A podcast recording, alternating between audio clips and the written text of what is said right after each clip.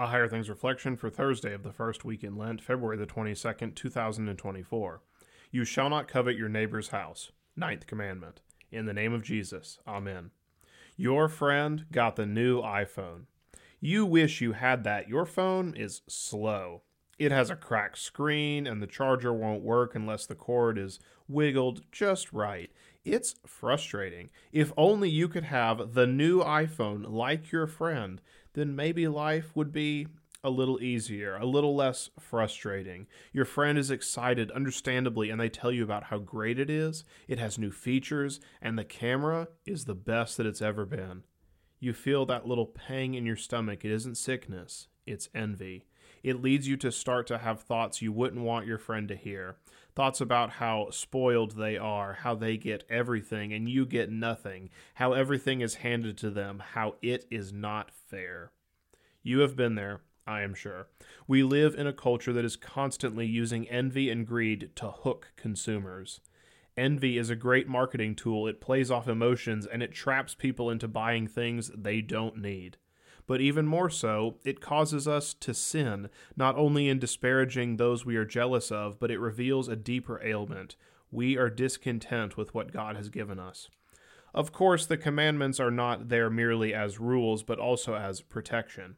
People make horrible decisions in the name of keeping up with the Jones and enter crippling debt.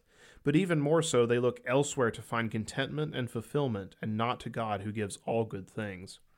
Guard yourselves against envy. It is a subtle yet dangerous attack on your trust in God. Satan loves to use this against you, and he does. Instead, find fulfillment in the Word of God and who has said you are, remembering that you are a baptized child of God who has received forgiveness, life, and salvation. Find contentment by giving thanks for all he has blessed you with, both great and small, and regularly be satisfied with the body and blood of Christ.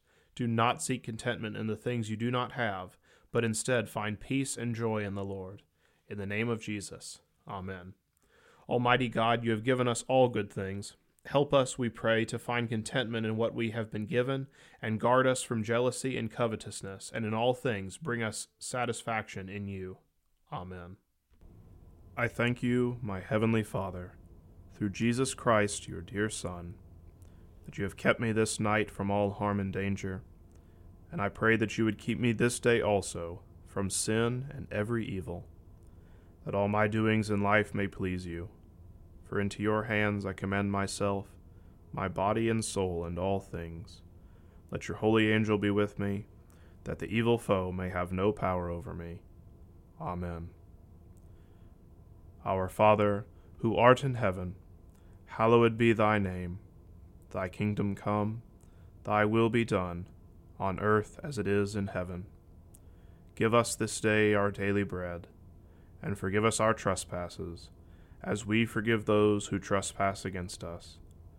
And lead us not into temptation, but deliver us from evil. For thine is the kingdom, and the power, and the glory, for ever and ever. Amen. I believe in God, the Father Almighty, maker of heaven and earth and in Jesus Christ, his only Son, our Lord, who was conceived by the Holy Spirit, born of the Virgin Mary, suffered under Pontius Pilate, was crucified, died, and was buried. He descended into hell. The third day he rose again from the dead. He ascended into heaven, and sits at the right hand of God the Father Almighty. From thence he will come to judge the living and the dead. I believe in the Holy Spirit, the holy Christian Church, the communion of saints, the forgiveness of sins, the resurrection of the body, and the life everlasting. Amen. The Lutheran Reader's Bible helps you develop a habit of devotion and Bible reading so you can slowly but intentionally understand and grow in God's Word. Through introductions to the 66 books of the Bible, guided reading plans, and more, this Bible builds your confidence to study Scripture on your own. The Lutheran Reader's Bible, now available from Concordia Publishing House.